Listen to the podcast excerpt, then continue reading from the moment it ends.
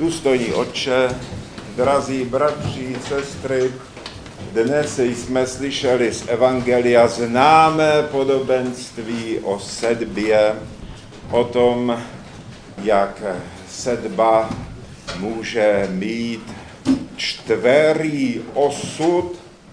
Bylo to podobenství, které bylo z reálí, které byly Izraelcům důvěrně známé, protože týkalo se toho, co prostě viděli vedle sebe. Rozsévači chodili, zasévali a v Izraeli skutečně někdy je mělko, mělko pod eh, povrchem hlíny, je skála, takže na povrchu to vypadá, jako by tam bylo pole, jako by tam byla půda, ale ve skutečnosti tam nejde voda ze spoda, spodní voda a to, co se na taková místa zaseje, tak byť vypadá slibně, tak usychá. Stejně tak trní tam roste místy a trní je tam velmi úporné, je tam je to nějaký botanický druh, který já si teď nevzpomínám, jak se mu říká latinsky, ale je to v učebnicích a tak, tam je přesně řečeno, jak toto trní, jak se jmenuje, jak roste a jeho vlastnost je skutečně taková, že zpočátku není nic vidět.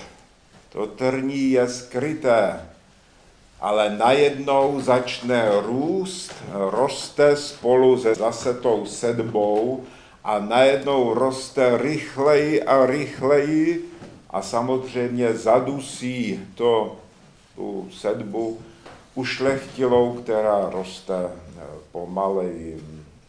Stejně tak semínko, které padne na cestu, tak tam je to jasné, tam je tvrdá země, a tam tedy nemá žádnou šanci, ale pak jsou tady ta semínka, která padnou do dobré půdy a ty vynahradí veškerou škodu, protože přinášejí obrovskou úrodu. Máme to zaznamenáno také u dějepisců a u těch záznamů z dob biblických, víme, že tam skutečně, když byla úroda, když se urodilo, když byla země dobrá, tak to, co se tady hovoří o stonásobné úrodě, to opravdu odpovídá. Se sklízelo třeba několik sklizní v roce bylo, klasy byly veliké, prostě úroda skutečně byla v takových případech mimořádná. A pán Ježíš Kristus používá tyto důvěrně známé skutečnosti k tomu, aby něco vysvětlil, vysvětlil duchovního. Tím slovem božím to je to semínko, to je ta sedba, která se zasévá. Tím rozsévačem, tak v prvé řadě samozřejmě to on. Je to, je to ten, kdo přišel na zemi a zaséval do lidských srdcí, rozséval Boží slovo. Ale v jakémsi dalším plánu, v dalším rozměru tohoto podobenství jsou to svatí apoštolové a jsou to všichni ti, kteří chodí a kteří lidem přinášejí evangelium, který přinášejí zprávu o tom, že člověk je zachráněn a že když člověk odpoví na tento boží dar, který Bůh člověku dává na spásu, na otevřené dveře do božího království, na blahodať, kterou léčí naše srdce. Když člověk odpoví, tak je zachráněn tak tuto zprávu rozsévači po celém světě roznesli. Svatí apoštolové vyšli do všech koutů tehdejšího známého světa. Na jednom konci na východě došli až do Indie, na druhém konci až na britské ostrovy, na sever došli až ke Kijevu, tam eh, nad řekou je místo, je kříž, kde stával apoštol Ondřej. Na jich potom došli až do Afriky hluboko a takovýmto způsobem osvěcovali svět a rozsévali. Rozsévali. A pak jsou zde také ještě ti, kteří sice nebyli apoštoly, ale nazýváme je apoštolům rovní. A to jsou třeba svatí panovníci. Každý národ pravoslavný si ctí ty panovníky, ty, kteří se postarali, kteří se přičinili k tomu, aby jim Bohem svěřený národ se stal křesťanským. A tak vidíme v Byzanci svatého Konstantina a Helenu, tamhle máme zobrazené s křížem, jak drží kříž, protože císařovna Helena nalezla svatý kříž Kristův v zemi, kde byl zakopán. Nedávno jsme na tuto událost vzpomínali při svátku povýšení svatého kříže, voznesení a svatého kresta. Na východě a na severu uctívají knížete Vladimíra, který křtil a pokřtil svůj národ. A každý národ takovýmto způsobem eh, ctí jako apoštolům rovné ty, kteří se přičinili. A u nás ctíme eh, svatého Rostislava, knížete Moravského, a v Čechách potom svatého Václava, knížete Českého. Kníže Rostislav, to byl ten, kdo k nám povolal svaté Cyrila a Metodie. To byl ten panovník moravský, který napsal dopis a žádal byzantského císaře, aby vyslal do jeho země biskupa a učitele, aby zde byla založena církev, aby se zde mohla dít ta spása člověka, aby se i tento národ mohl změnit Boží svatyni. V místo, kde se lidé proměňují působením svatých tajin a především svaté křesťanské víry, protože to je to, co člověka mění. Víme, že včera jsme to poslouchali v kázání, když jsme byli ve Znojmě, kde je chrám svatého Rostislava a byla tam celoeparchiální pouť, sloužilo tam, sloužil tam duchovní, biskup a věřící se sešli. A tam kazatel eh, právě o těchto věcech hovořil, že Bůh po nás, křesťanech, nežádá žádné zvláštní praktiky anebo nějaké jogové pozice, abychom se stavěli na hlavu, ku příkladu, anebo jiné takové ty zvláštní praktiky a praxe, které jsou známy z východu a z Indie a z prostředí třeba hinduismu, a, anebo potom z prostředí islámu, kde mají kde mají všelijaké takové ty kruhové tance a ty, ty, ty dervišové tam se točí a uvádějí se tím do nějaké extáze. Nic podobného po nás Bůh nežádá. Chce po nás jedno. Chce po nás, abychom věřili. Abychom udržovali pravoslavnou svatou víru, abychom byli nositelé této víry. Abychom ocenili to, co do nás bylo zaseto Boží slovo. To je nesmírně důležité. To je ten akt přijetí. To je ta dobrá půda. Když lidé mm, přicházejí a ptají se někdy, vlastně, co to znamená být tou dobrou půdou? Já bych si taky přál být dobrou půdou. Aby to, co jsem se dozvěděl v chrámu, v církvi, z evangelia, abych v sobě uchoval aby mi to ďábel nevzal ze srdce, aby to nebylo udušeno nějakými světskými záležitostmi. odpověď na to, jak se stát dobrou půdou, tkví především v tom, že je potřeba, abychom ocenili to, co nám Bůh dává, to, co k nám přišlo, co pro nás Pán Ježíš Kristus vykonal, že když se dal ukřižovat, zemřel pro nás, tak dal najevo, že na cokoliv přistoupí, jen aby nás zachránil, že nás tak miluje nesmírně a chce nás ochraňovat tak, jako člověk si chrání zřítelnici svého oka. Když na nás někdo míří, nebo něco letí, nebo něco se děje, všimněte si, člověk si především chrání oči. Reflexně, nepotřebuje se to nikde učit. Stejně tak Bůh nás chce ochraňovat. Jako zřítelnici svého oka. Chce chránit jednoho každého z nás.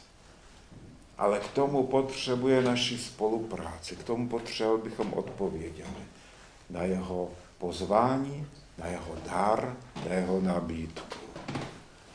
No a to se právě činí tím, že člověk svoji víru křesťanskou chová ve svém srdci jako to nejdrahocenější, co má na tomto světě. Kdy vnímá, že to, že se stal křesťanem, že může přijímat svaté tajiny, aby to vnímal tak, že to je to nejlepší a nejkrásnější a největší, co ho v životě potkalo. Tím nijak neumenšuju všechny ostatní hodnoty lidského života. Samozřejmě rodina a všechno toto, to jsou velké hodnoty.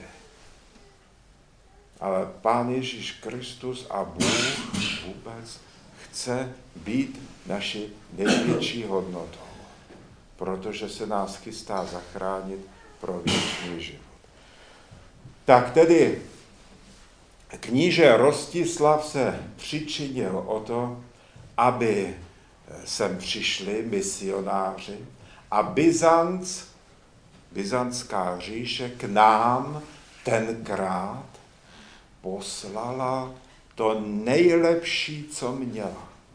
Ty nejlepší lidi, svaté Cyrila a Metodě. To ve své době byli ti nejlepší, kteří v Byzanci byli.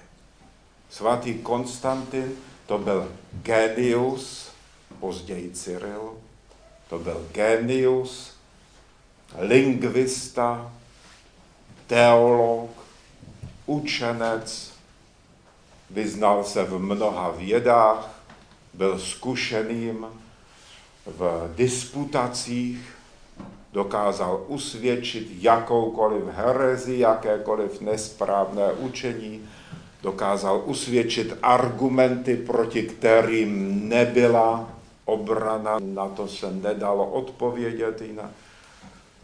No a Metoděj to byl člověk, to byl jeho bratr, a to byl zase člověk, který to, co svatý Cyril ve své genialitě vymyslel, co připravil, co uchystal, tak Metoděj to dokázal uvést do praxe.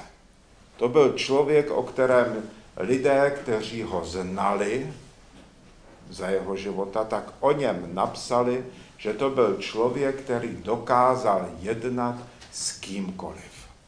Dokázal jednat s jakýmkoliv biskupem, dokázal jednat s králi a s císaři, byl zkušený v právnických a všech právních záležitostech.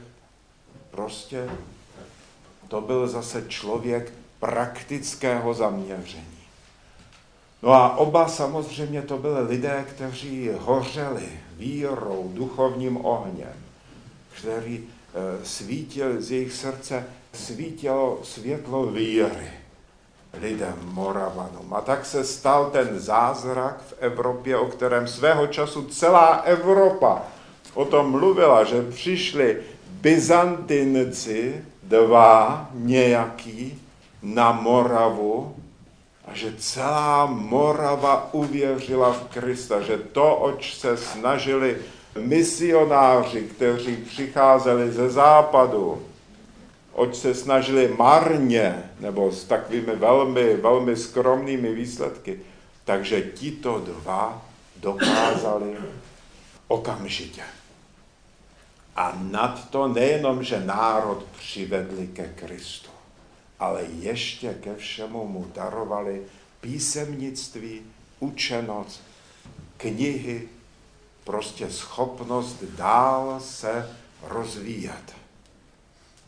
Morava najednou stojí na špici Evropy, co se vzdělanosti, kultury a církevnosti týče. To byl fenomén. Ale aby toto bylo vůbec možné, tak musel být zde kníže Rostislav. Musel být ten, koho Bůh povolal, komu dal tu moudrost, aby to vůbec chtěl, aby to žádal.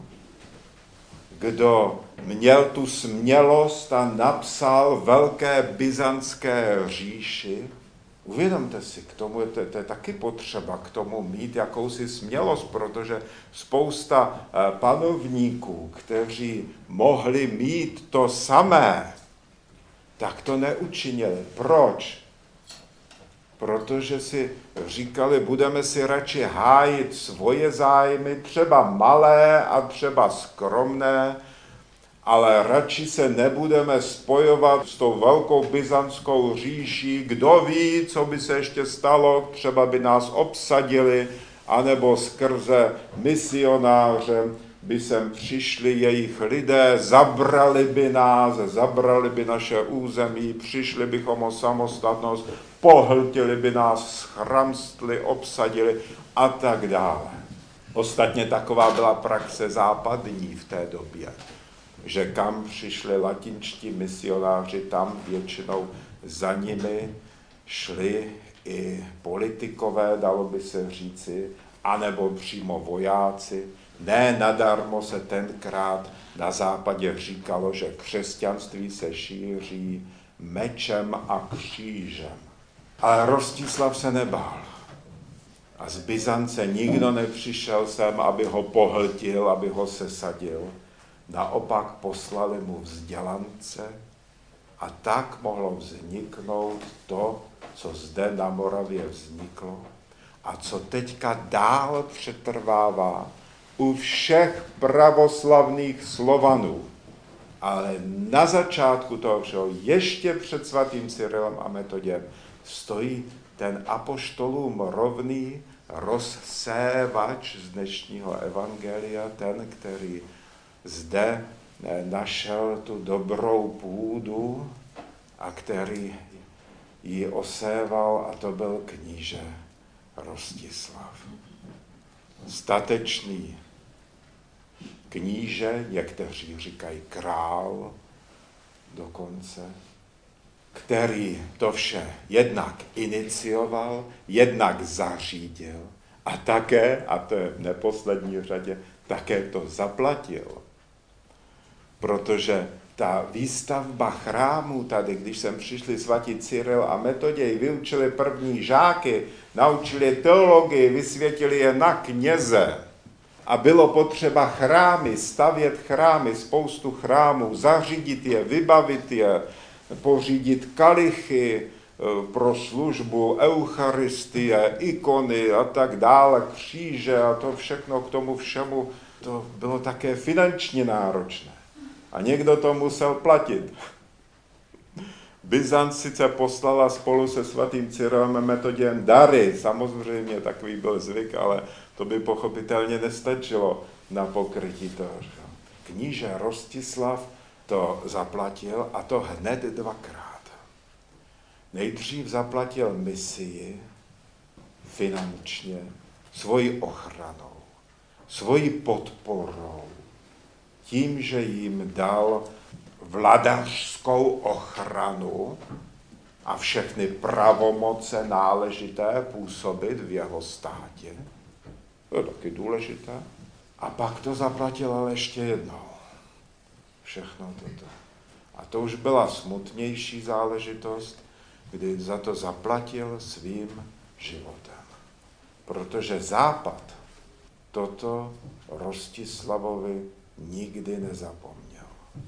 Západ, pro který jsme byli jakási bezvýznamná kolonie, germánská nebo spadající do sféry germánského vlivu, nějaká zaalpská země, která byla bezvýznamná, tak Západ toto neodpustil Rostislavovi.